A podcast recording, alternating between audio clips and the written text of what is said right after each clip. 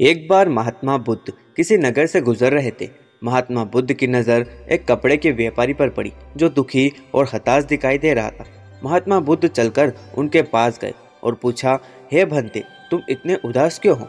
अगर तुम मुझे अपनी चिंता का विषय बताओ तो मैं तुम्हारी कुछ मदद कर सकता हूँ। कपड़े के व्यापारी ने महात्मा बुद्ध को प्रणाम किया और उनको अंदर बुलाया। उस व्यापारी ने कहा कि जब से मेरी पत्नी की मृत्यु हुई है तब से मेरे घर पर मेरे छोटे बेटे की देखभाल करने वाला कोई नहीं है। इसलिए मैं हमेशा इसको अपनी दुकान पर लेकर आ जाता हूँ। लेकिन मेरी दुकान पर आने वाले हर ग्राहक की पगड़ी को उछाल कर ये फेंक देता है। कभी कभी उनका झोला उठाकर बाहर फेंक देता है। मैंने इसको बहुत समझाया, डांटा, लेकिन यह समझा नहीं। इसकी इस हरकतों की वजह से मेरे सारे ग्राहक खुद को अपमानित मानकर वापस चले जाते महात्मा बुद्ध बोले, मैं तुम्हारी सहायता कर सकता हूँ, पर तुम मुझे वचन दो। कि मैं जो भी करूँगा, तुम उसमें दखल अंदाजी नहीं करोगे। ना ही कोई प्रश्न करोगे। व्यापारी महात्मा बुद्ध को वचन दे देता है। अगले दिन महात्मा बुद्ध एक पगड़ी पहनकर आए और एक ग्राहक की भांति आकर बैठ गए। व्यापारी का बेटा आया और महात्मा बुद्ध की पगड़ी को उछाल दिया।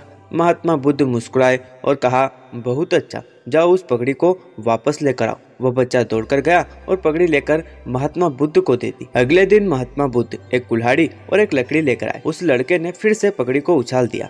महात्मा बुद्ध ने उस लड़के को कुल्हाड़ी और लकड़ी दी और कहा, जाओ, इस लकड़ी को काटो। व्यापारी को थोड़ा सा डर लग रहा था कि कहीं उसके लड़के को चोट नहीं आ जाए, लेकिन उसको अपना वचन याद था। सात दिन तक महात्मा बुद्ध कोई ना कोई नया काम लेकर आते और उस लड़के से करवाते। शीघ्र ही वह लड़का भूल गया कि उसको किसी की पगड़ी उछालनी है। व्यापारी बहुत खुश हुआ और महात्मा बुद्ध को धन्यवाद दिया। मुझे पता है कि इस कहानी का और मन के वश का कोई विशेष संबंध नहीं है, लेकिन पहले आप इस तर्क को समझ लीजिए। अगर हम अपने मन को अपने हिसाब से काम नहीं करवाते तो मन अपने हिसाब से काम करेगा। मन वश में हो सकता है, यदि मन को हम अपने अनुसार चलाए। मन दो तरीके से कार्य करता है। पहले में मन अपने हिसाब से काम कर सकता है, या दूसरे में मन को हम अपने हिसाब से काम करवा सकते महात्मा बुद्ध से मिलने से पहले उस लड़के का मन और दिमाग अपने हिसाब से अनियंत्रित रूप से काम कर रहा था। लेकिन महात्मा बुद्ध ने उस लड़के को अपने अनुसार काम करवाया, जिससे उसकी आदत ही बदल गई।